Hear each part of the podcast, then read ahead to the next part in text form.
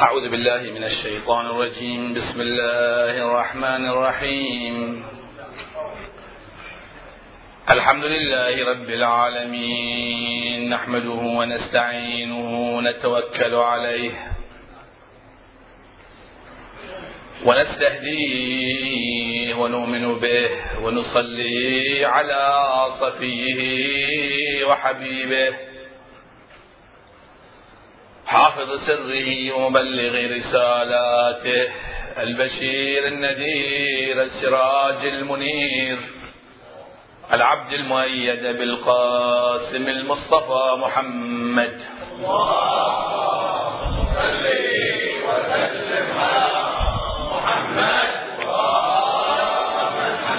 صلى الله عليه وعلى أهل بيته الطيبين.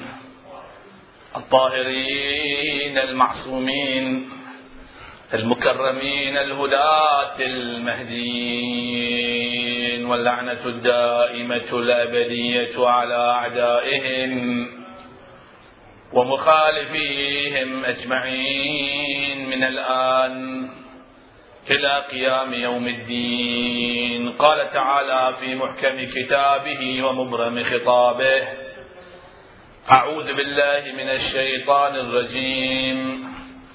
يا بني آدم قد أنزلنا عليكم لباسا يواري سواتكم وريشا ولباس التقوى. ذلك خير. ذلك من آيات الله. لعلهم يذكرون. صلوا على محمد وآل محمد. الله وسلم على محمد في بحثنا حول مسألة الهبوط.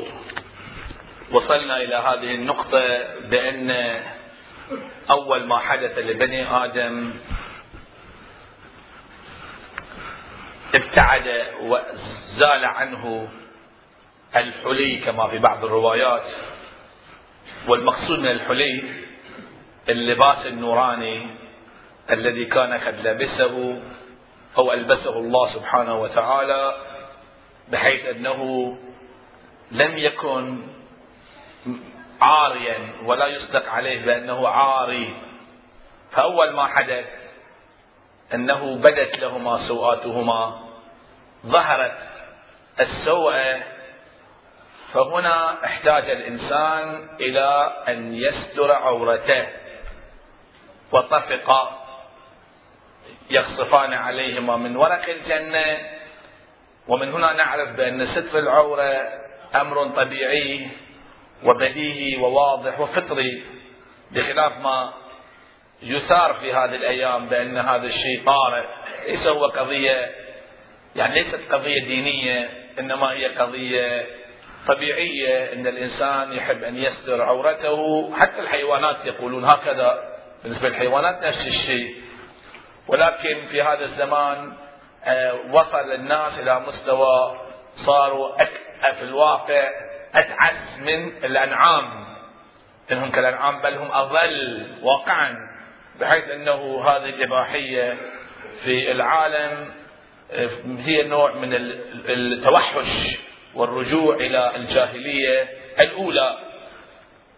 الشاهد أنه الإنسان الله سبحانه وتعالى يخاطبه يقول يا بني آدم يعني آدم وبنوه هم المخاطبون هنا.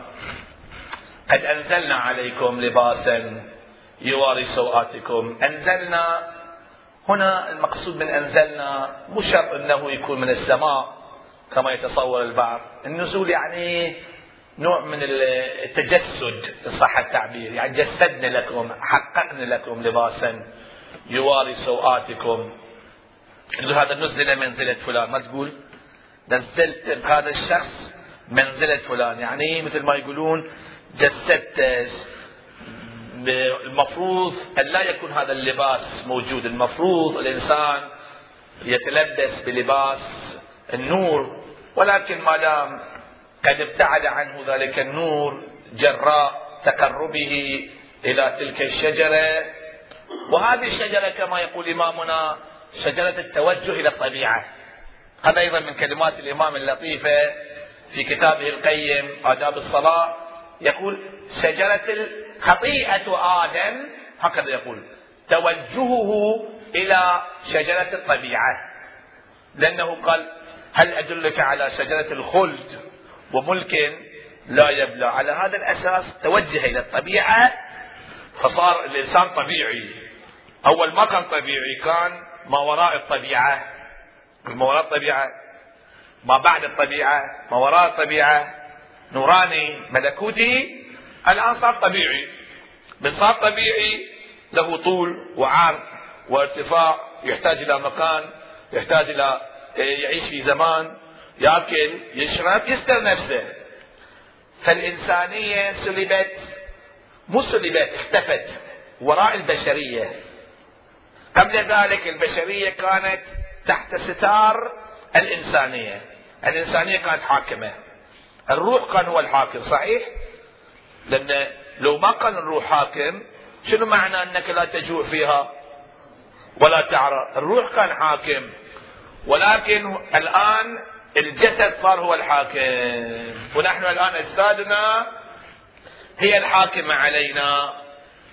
فإذا هنا الإنسان يحتاج إلى ملابس. هنا يقول في سياق نفس الآيات. يعني هذه الآية المباركة في نفس السياق. يا بني آدم قد أنزلنا عليكم لباسا يواري سوآتكم وريشا كأن الريش ليس من اللباس. اللباس الذي يواري سوآتكم شيء والريش شيء آخر. للزينة الريش للزينة. الريش ما يصير واحد يستر نفسه بالريش ما يصير. للزينة. لباسا يواري سوآتكم وشنو؟ وريشا. بس هذا ما بيفيدكم ترى. في وايد ناس لابسين ملابس ولكن عراة. ولباس التقوى. شوف التعبير لطيف. ذلك. ذلك اسم إشارة للبعيد. يعني هذا مو مثل الملابس ترى. ذلك ذلك يدل على العظمة. ذلك خير. واتقون يا أولي الألباب. ولباس التقوى ذلك. إذا واحد ما عنده لباس تقوى ولابس ملابس مكوية مرتبة ولكن تقوى ما عنده هذا عاري. طبعا عاري. والعكس إذا واحد متقي لباس لباس عادية ساتر عورته بس مثل ما في قضية الحج الحمد لله الذي هكذا في الدعاء رزقني ما أواري به سواتي. هذا الإنسان هو اللابس ملابس حقيقية لأن المعنوية مهمة جدا. المعنوية تخلي الإنسان يكون مستور ويستر نفسه من العيوب والله سبحانه وتعالى أيضا يستره من العيوب. المهم الآن الإنسان عاش الطبيعة. الآن ننتقل النقطة التي قلنا بأنها بأنها مدينة في الواقع. مدينة وسيعة جدا.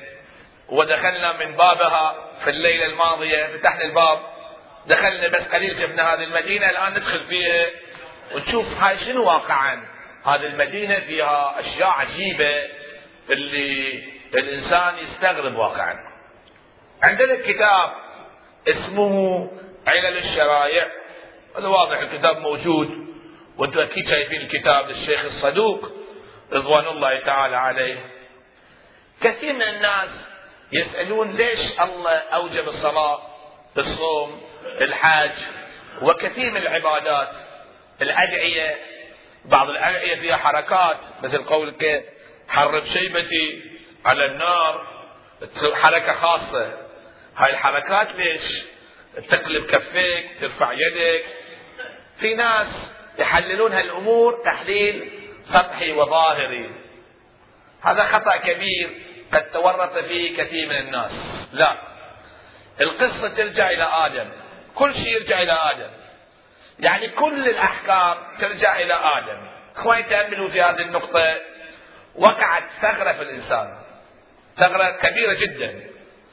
عندما أخرج من الجنة وهبط. هذا الهبوط خلاه يحس بنقص من جوانب مختلفة مو جانب واحد. العبادات ليست هي إلا ملء لهذه الثغرات. أكو ثغرة وقعت لازم نمليها بالصلاة.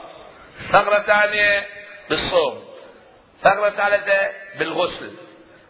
ثغرة رابعة بالوضوء. وهكذا. فالإنسان إذا التزم بجميع العبادات كأنه يعيش الجنة استطاع أن يملأ هذه الثغرات. بس يكون يستمر مو يوم يوم تصلي يوم ما تصلي. مشكلة. يعني كل يوم تصلي كل سنة تصوم مستطيع تروح الحج تأدي أنت في الواقع كأنك تعيش الجنة. ومن أعرض عن ذكري فإن له معيشة ضنكا. هاي كلمة ضنكا هي خشنة. في طبيعتها خشنة. شو اللغة العربية شلون؟ كالسبيل فيها شنو؟ مرونة. ضنكا فيها شنو؟ خشونة. اللي يبتعد عن ذكر الله يعيش معيشة ضنكا خشنة جدا. يتأذى. ليش يتأذى؟ لأن هذا الإنسان في ثغرات موجودة. مثل الجدر اللي في ثغرة تبليه ماي ما بيصير ما يمتلئ. على حسب. تشوف بعض الأحيان يبقى الماء ساعة. بعض الأحيان لا ما يبقى لحظة واحدة ما يبقى على حسب الثقب الموجود. الإنسان روحه إن صح التعبير صار فيه ثقب كبير. ألم أنهكما أنهكما عن تلكما الشجرة؟ فغوى فعصى آدم ربه فغوى. قلنا التوبة ما تنافي التوبة تاب طبعا. بعد التوبة صار الهبوط. شرحنا في الليلة الماضية ولا أكرر. الآن أنا أبين لكم الروايات التي تربط هذه العبادات بتلك الشجرة. وشرحنا كلام الإمام بأن الإمام يقول كل العبادات مرتبطة بتلك الشجرة. نبدأ أول شيء عن الوضوء. وأحب أقرأ لك الروايات حتى تشوف واقعا تحس أن أكو ارتباط بين الشجرة وبين هالعبادات. وذكرهم بأيام الله. إحنا نصلي نصوم نتوضأ حتى نملئ الثغرات كما قلت. في رواية معروفة هذه الرواية إن عدد من الناس جاءوا إلى رسولنا الأكرم محمد صلى الله عليه وآله وسلم. وسلم على محمد نقلها مولانا أمير المؤمنين صلوات الله وسلامه عليه. يسألونه أخ أنت نبي؟ قال إيه؟ شلون تجيب دليل؟ يقول سألوني تبغون يسألونه يسألونه يجاوب. يقول صدقت يبين هذا لا اليهود اللي جايين عندهم في التوراة أشياء يبون يشوفون عند النبي موجودة أو لا بعدين يقتنعون من جملة الأسئلة يسأل أحدهم لأي شيء توضأ. هذه الجوارح الأربع وهي أنظف المواضع في الجسد. اليد نظيفة الوجه نظيف حتى الرجل. واحد ينظف رجله. نعم. ليش؟ قال النبي صلى الله عليه وآله لما أحد ذكرت نقطة شوف الرجل اللي هي ظاهرا مو نظيف وايد في نظرك بس ما نغسلها إحنا نمسحها. هاي الماء شنو معناه؟ يقول ترى مو مسألة غسل الرجل وعدم غسل. أكو اسرار أخرى لا تفكر في الغسل تمسح أنت مو؟ زين. يقول لما ان وسوس الشيطان إلى آدم اللي ما يخطر في ذهننا إحنا هذا الشيء بس هذا كلام النبي صلوات الله وسلامه عليه. ودنا آدم من الشجرة ونظر إليها ذهب ماء وجهه. ثم قام قام. وهو أول قدم مشت إلى الخطيئة. شرح الخطيئة شنو هي؟ توجه للطبيعه كما قال الإمام. ثم تناول بيده. ثم مسها فأكل منها فطار الحلي والحلل عن جسده. شو التعبير. الحلي والحلل. الحلل النورانية اللي كانت موجودة طار. ثم وضع يده على أم رأسه وبكى. فلما تاب فلما تاب الله عز وجل أو تاب الله عز وجل عليه فتلقى آدم من ربه كلمات فتاب عليه. فرض الله عز وجل عليه وعلى ذريته الوضوء على هذه الجوارح الأربع وأمره أن يغسل الوجه كما نظر إلى الشجره لما نظر إلى الشجره اغسل وجهك.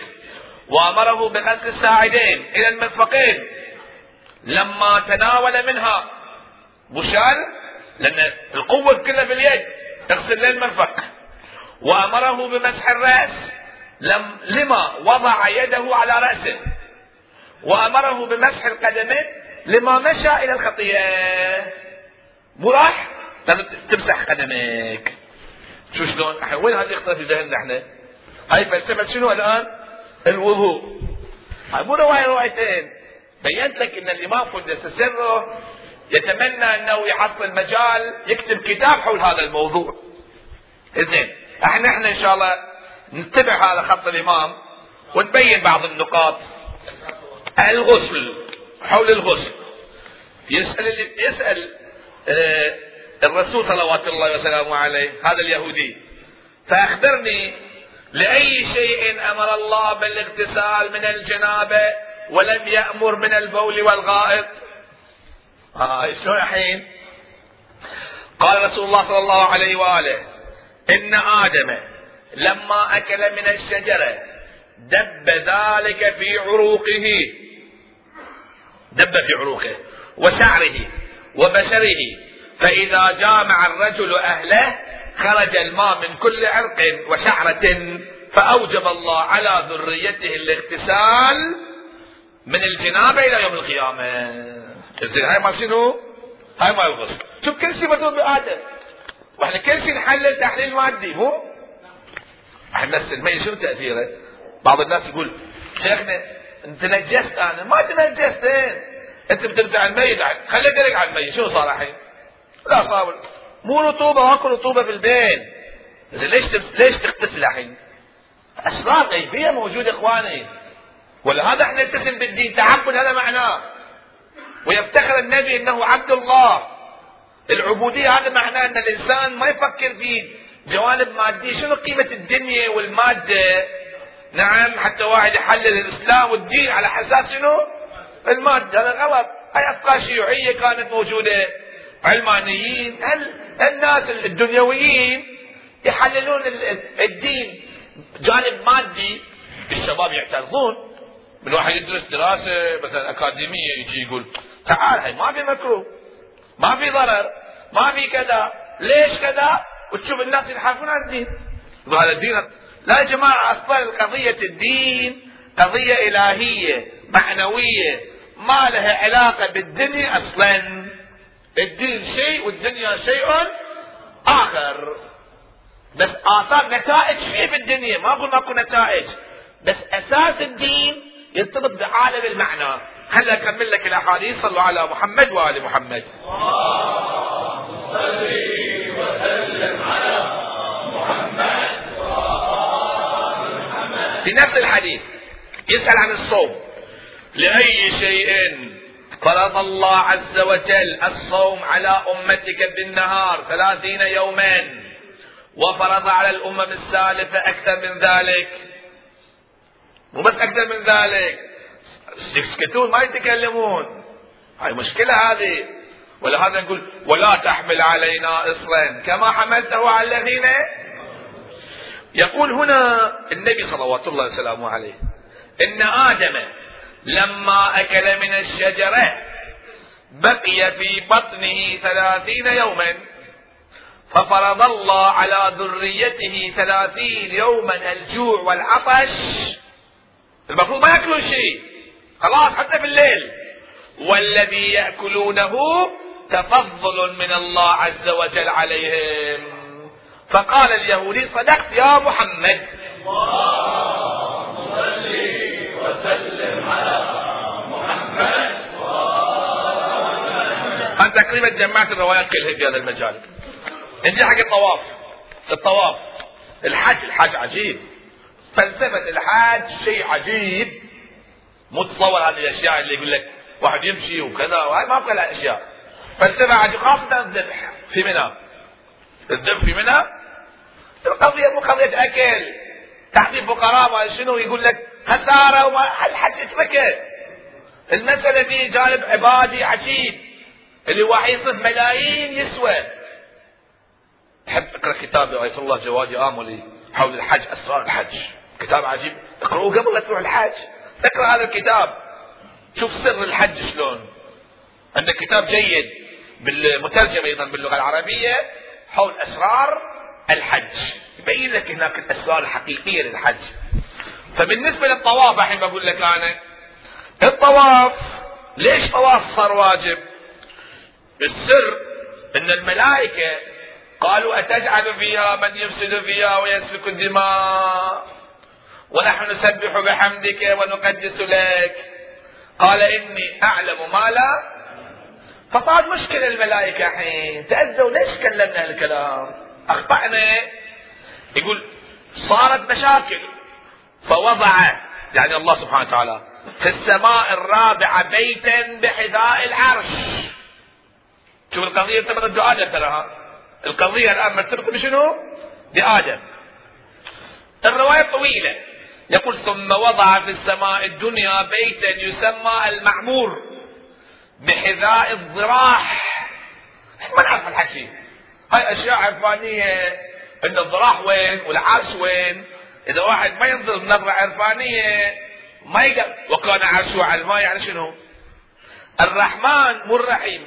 الرحمن على العرش استوى. إن شاء الله إذا في فرصة مستقبلا ابين لك العرش والكرسي والقلم واللوح هذه كلها من أسرار أهل البيت عليهم السلام. يبينون هالأشياء. إيه بينوا هالأمور. بعدين يقول ثم وضع في السماء الدنيا بيتا يسمى المعمور. ثم وضع البيت. هذا البيت الموجود. بحذاء البيت المعمور. ثم أمر آدم عليه السلام. صارت له مشكلة. قال روح طوف حول البيت. فطاف به. فتاب عليه فتاب الله عليه. وجرى ذلك في ولده إلى يوم القيامة. ولهذا إحنا من نطوف حول البيت. الملائكة يطوفون حول العرش. وإحنا نطوف حول شنو؟ البيت والبيت عجيب. هذا البيت شوفوا البيت لا هو مكعب. تصور يعني الطول والعرض والارتفاع واحد. لا الطول كل ضلع يختلف عن الثاني. والارتفاع يختلف شلون؟ وداخل الشيء عجيب. يريد يبين لك لا تروح ورا الأشكال. اترك الأشكال. روح ورا الحقيقة الحقائق إذا صارت الحقيقة هي تعرف معنى الحب شنو معناه. والعشق شنو معناه؟ خليني أبين لك مثال. ما بينته في هذا المجلس. وما بينته أكرر للشباب بالخصوص. تصور انت الحين كمثال. عندك مثلا كمثال واحد من العلماء من الشخصيات المعروفة في الجمهورية الإسلامية المباركة. ابن آية الله إلهي قمشي هذا إلهي قمشي عارف كبير. وإذا واحد ما يعرف اللغة الفارسية ما يحس بلذة هالكلام. من آية الله إلهي قمشي ابني هاي ابني إنسان هاي دكتور. بس اليوم هو ال هو ال هو ال الخطيب المثالي بالجمهورية. كان بالتلفزيون. يتكلم كلام عجيب. يوديك في عوالم عجيبة. عن الإمام الحسين عن المرأة عن الزهراء. عنده كلام سمعته في الآونة الأخيرة. يقول تتصور الآن. أخواني تدققوا في هالنقطة. وإن شاء الله إذا اوفق أنا في البحرين. أحاول أنقل هالثقافة العرفانية في الأشعار الفارسية مثل أشعار مولى الرومي أشعار حافظ وسعدي وخيام وأشعار الإمام قدس سره وكتب الشخصيات العظيمة العرفانية. أحاول أنقلها باللغة العربية حتى نقدر على الأقل نحس بعض الأمور المرتبطة بعالم المعنى. يقول تصور أنت الآن في امرأة جميلة كمثال طبعا. امرأة جميلة بنت جميلة جدا والكل يعشق هذا هذه البنت يروح يبي يتزوج. يروح يقدم يروح يبي يتزوج هالبنت. فهي طبعا كريمة محترمة مؤمنة. ما تردك. تعال أنت تعال ما تردك أنت. ما ترد فلان وفلان وفلان. كل اللي واقف منتظر الجواب إي أو لا. يجي الثاني يجي حسن ويجي زيد ويجي عامر زين الحين هذا اللي مجتمعين هنا شو يسوون؟ يوقفون؟ يقول ما يوقفون. هذلين يتحركون يطوفون حول البيت حتى يبينون عشقهم حبهم وتعلقهم. متى متى يعني يصير نعم يلا. بسرعة فهذلين منجذبين إلى شنو؟ إلى هالبيت. هاي كمثال تصور أنت هذا عشق مجازي. روح في عشق حقيقي. عشاق الله. هو ما ردك. يقول تعال. ولا يرد سا سا ويرد سائله. ما يردك. يقول تعال. أنت عاصي تعال. أي واحد يجي تعال. كلكم تعالوا. يا الذين أسرفوا على أنفسهم. لا تخرجوا برحمة فشو نسوي إحنا الحين؟ نروح نوقف ما يصير نطوف نتحرك مرة. مرتين. ثلاث. أربع. خمس. ست. سبع يعني كثرة على طول. يبين مدى عشق الإنسان بالله سبحانه وتعالى. القضية مو قضية طواف واحد يمشي بس يسرع ويمشي وخلاص انتهت المسألة. وعلى القلب وين؟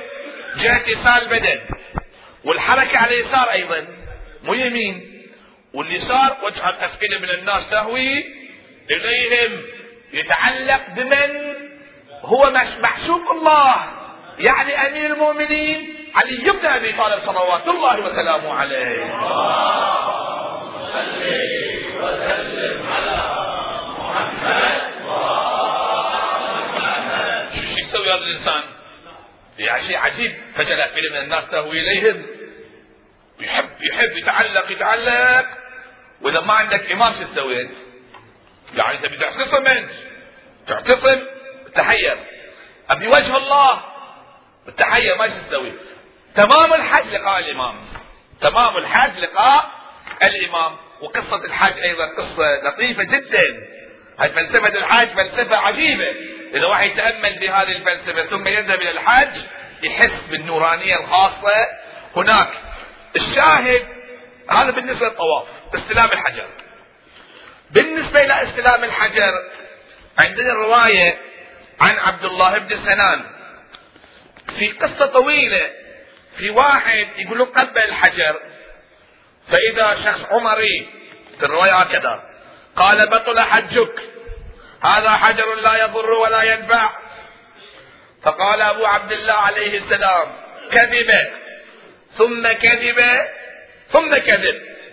إن للحجر لسانا ذلقا يوم القيامة يشهد لمن وافاه بالموافاة. ثم قال إن الله قصة طويلة. يقول بأنه عندما جاء آدم إلى الأرض كان على جبل صفا والحجر وين كان موجود؟ في الجنة وكان نوراني كان نور قطعة نور. فيوم الله نزل حجر في الأرض يوم شاف آدم الحجر تذكر هاي نفس الحجر اللي وين كان؟ في الجنة. فراح توجه إلى نحو الحجر. هذه الرواية دققوا فيها. فلما أسكن الله عز وجل آدم الجنة وعصى احبط الله عز وجل الحجر وجعله في ركن بيته. وأهبط آدم عليه السلام على الصفا. ثم يقول من أجل ذلك أمرتم أن تقولوا إذا استلمتم الحجر أمانتي أديتها وميثاقي تعاهدته لتشهد لي بالموافاة يوم القيامة. شوف شلون؟ إحنا بني آدم نطوف حول البيت نسلم على الحجر. يعني أبونا أخطأ. إحنا نعتذر. شلون؟ قصة الحجر ترتبط بشنو؟ بآدم أيضا. صلوا على محمد وآل محمد وسلم على محمد هاي مو رواية واحدة ترى. كل رواية تختلف عن الثانية. عن الميراث. الميراث. عن الرضا عليه السلام. عن آبائه. عن الحسين بن علي عليه السلام. وسأله نعم لم صار الميراث للذكر مثل حظ الأنثيين؟ فقال من قبل السنبلة. كان عليها ثلاث حبات. فبادرت إليها حواء فأكلت منها حبة وأطعمت آدم حبتين.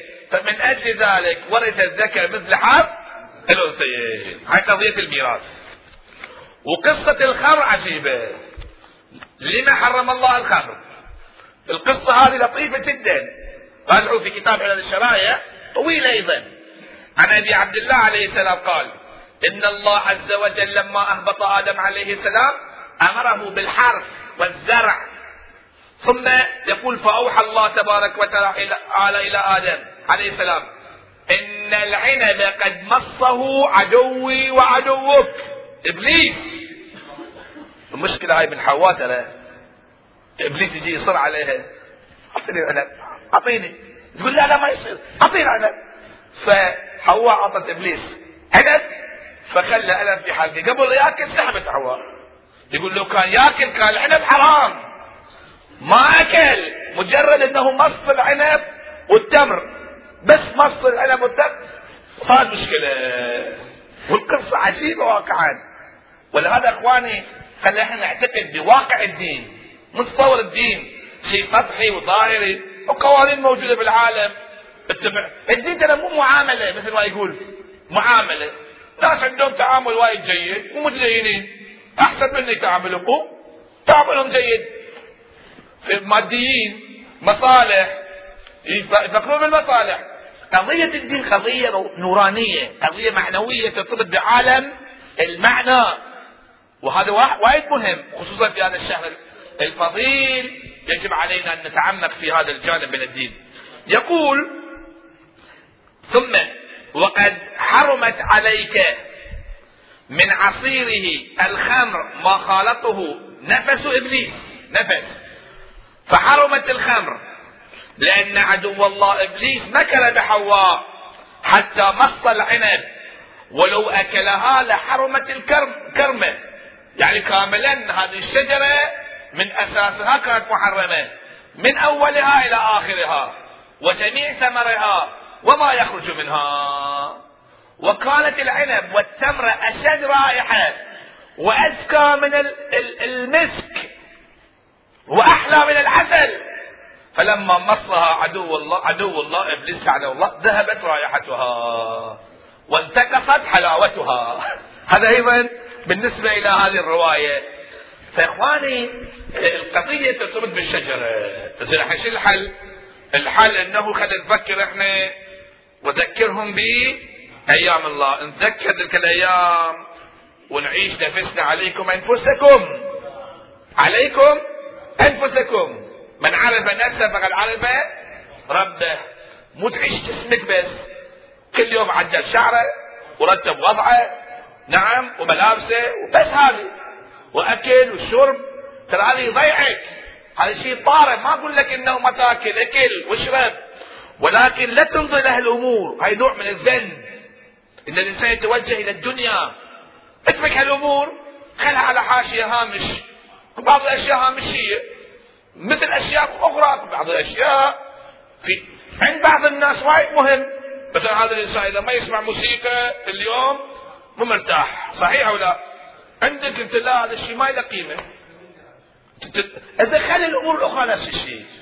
الأكل والشرب هالامور حتى المباحات؟ المباحات المفروض إحنا نستخدمها بس نعيش على أساس نعيش. رياضة مثلا آه صحة هالامور مو من من صميم الدين. هذه أشياء عارضية. الأصل إن الإنسان ينمي روحه.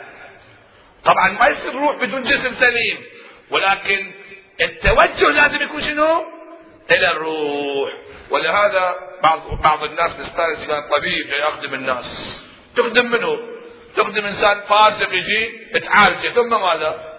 يحصل الله أكثر صحيح ولا؟ لا؟ واحد عندي صديق في أمريكا يدرس يدرس طبيب أسنان.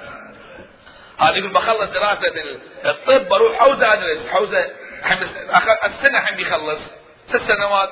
يقول من هناك بروح قوم أدرس. وكل يوم عندي ارتباط معه عن طريق الانترنت. صاحبي إنسان مؤمن سيد أيضا سيد موسوي. أخيرا قال بعد التخصص شو أسوي؟ أعالج. يقول أروح أعالج الناس اسنانهم يعني شنو؟ هو كويتي. يأكلون وايد. ثم ماذا؟ يقول أنا أفكر يقول والله. يعني حصل ثواب يقول؟ قلت له شنو؟ في تخصص أطفال؟ قال إيه؟ قال ها شيخنا والله خوش قلت. قلت له زين عالج أسنان الأطفال لك المعصومين. ما سووا ما سووا ذنب. قال زين هذا زين بس هم ما يعجبني. أنا لازم أروح في عالم آخر على أساس أخدم الناس.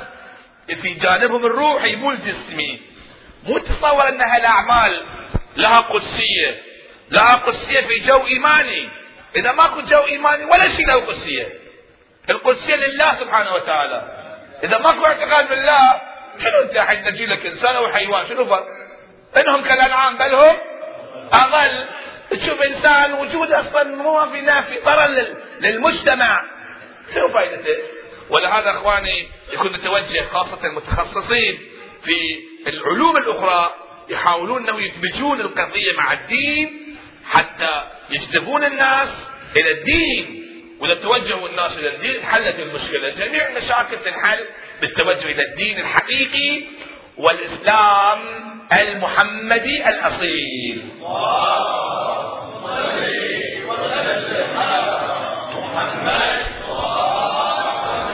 أكتفي بهذا المقدار. إن شاء الله آه، غدا نتحدث عن الآية المباركة. كان الناس أمة واحدة.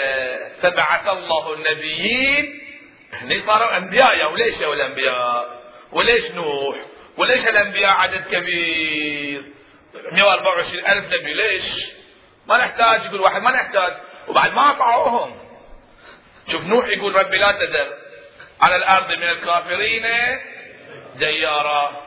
إنك إن تذرهم يضل عبادك ولا يلد إلا فاجرا. طبعا نوح على نبينا وآله وعليه السلام كان وايد عنده مثل ما يقولون كان متاذي كان في الكوفة. تدرون نوح كان في الكوفة. وسفينة نوح هناك موجود. أتى من سفينة نوح. فكان متأذي قال ولا يلد إلا فاجرا كفاره إيه، محي الدين عنده كلمة لطيفة يقول هذا كلام مو عدل. يعني شديد كان وايد شديد. الله سبحانه وتعالى بيقول له شوف يا نوح ترى مو كل شيء قلت عدل. هاي ابنك أول ما ابتلى بابنه يقول ما قال ولا يدل إلا فاجرا كفارا. يلا أحيانا ابنك وأنت خوش إنسان. يقول إنه من أهلي يقول إنه ليس من أهلك. إنه ليس شنو؟ من أهلك. إنه عمل غير صالح. كل نبي ما أقول إلى زلها ما أقول زلة. إلى قليل مثل ما يقولون إن صح التعبير ابتعاد بعد. بعد عن الواقع عند كل نبي. إلا نبينا الأكرم محمد صلى الله عليه وآله وسلم.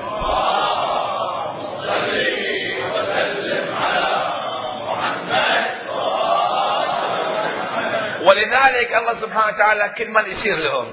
عن سليمان عن داوود. يجيب يجيب. يجيب. ليش يجيب؟ يبي يعرفك إنه شوف نبيك ترى غير وأهل البيت غير ترى. ببين لك هذا الشيء. اللي واحد يسألني البارحة أهل البيت أفضل من الأنبياء؟ نعم. أفضل من جميع الأنبياء حتى العز وعندي ادله على هذا مو روايات أدلة عقلية. أدلة عقلية موجودة. مو بالروايات اللي يكون خليفة رسول الله خليفة رسول الله. هذا عظيم جدا. أمير المؤمنين صلوات الله وسلامه عليه. يعني في الواقع مثل ما قلت عصارة الكون ولي الله الأعظم. كل صفات الأنبياء مجتمعة في الرسول. وكل صفات الرسول انتقلت إلى من؟ إلى علي. وأنفسنا وأنفسكم. أنفسنا وأنفسكم. أما أنت يا علي في رواية. وأن جبت منين؟ باعتبار جاي تقرب إلى إلى أيام الوفاة. نعم. يقول أما أنت يا علي فأنا هاي هاي رواية عجيبة. فأنا أنت وأنت أنا. هاي شيء عجيب. أنا أنت وأنت أنا يعني شنو؟ هذا معناه أن حقيقة واحدة نور واحد. في جسمين. نور واحد. أنفسنا وأنفسكم أنفسنا عن نفسك. نفس الرسول. نفس الحقيقة. ولهذا فقدان الرسول كان صعب على أمير المؤمنين. فقدان الزهراء كان صعب على علي سلام الله عليه. فقدان الرسول أيضا كان صعب على من؟ على الزهراء يعني هذه الصعوبة كانت موجودة. حتى في رواية دخل عليها حزن شديد. لا يعلمه إلا الله. وجاء إليها جبريل يسليها ويذكرها. الرواية معتبرة. ينقلها الإمام. وكان علي يكتب وهذا هو مصحف فاطمة. مو قرآن نعوذ بالله. لا لا لا. هاي الصحيفة الفاطمية. هاي صحيفة خاصة اللي في هال 75 يوم نعم كان أمير المؤمنين يكتب هذا الشيء. هذا الحزن الشديد ليش؟ العلاقة الموجودة هم فاطمة وأبوها وبعلها وبنوها وكأني بعلي سلام الله عليه. والزهراء سلام الله عليها. نعم عندما توفى رسول الله صلوات الله وسلامه عليه ماذا يفعلان ماذا يفعل علي؟ وماذا تفعل؟ الزهراء في تلك القصيدة المعروفة يقول قل صبري وبان عني عزائي بعد فقدي لأشرف الأنبياء. يا رسول الإله يا حجة الله يا خيرة الله وكهف الأيتام. والضعفاء قد بكتك الجبال والطير. نعم والشمس والطير والأرض بكى. والسماء وهي أيضا تأتي وتشم ذلك التراب. كانت تأتي طوال هذه الأيام. نعم قيل لها إما أن تبكين ليلا أو نهارا. خرجت من المدينة ذهبت إلى بيت الأحزان. وكانت هناك شجرة أراكة فقطعت أيضا. ماذا تفعل الزهراء؟ سلام الله عليها.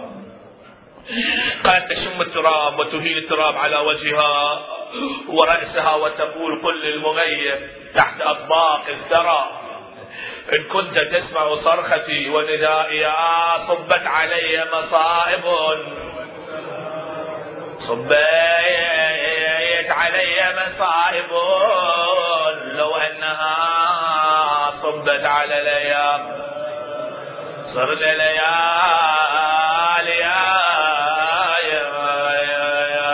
كلكم حافظين هذه الأبيات. هاي لسان حال الزهراء سلام الله عليها.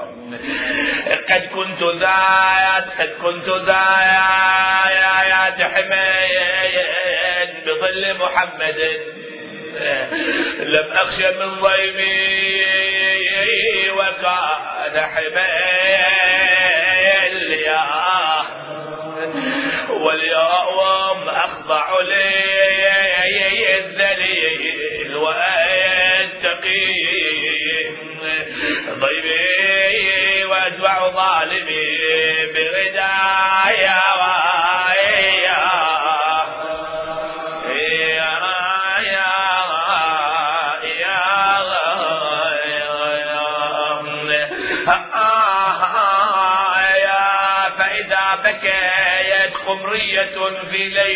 حزنا بكيت صباحيا ماذا على من شم تربة أحمد ماذا على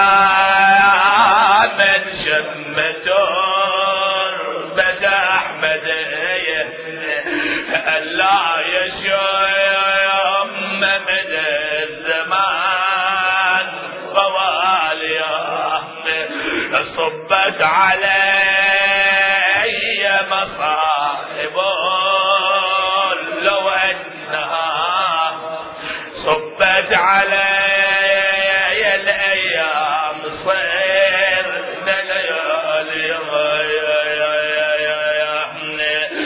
قوم قوم يا أبويا مرعوني. قومك يا أبويا ما تحب تقول آه آه قومك يا ابويا مرعوني.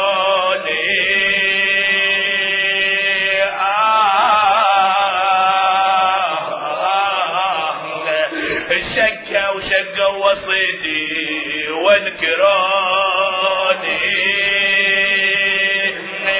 ومن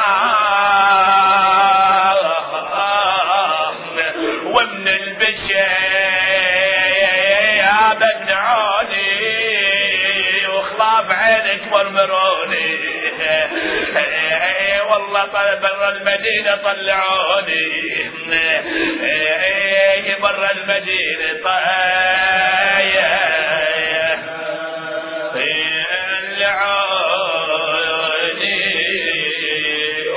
نسياتهم والملمتوني بنت من أم من حليلة من ويل لمن سن ظلمها وأذاها إنا لله وإنا إليه راجعون. نسألك وندعوك ونتقرب إليك بفاطمة وأبيها وبعلها وبنيها والسر المستودع فيها. يا الله تقبل منا هذا المجلس بأحسن قبول يا الله.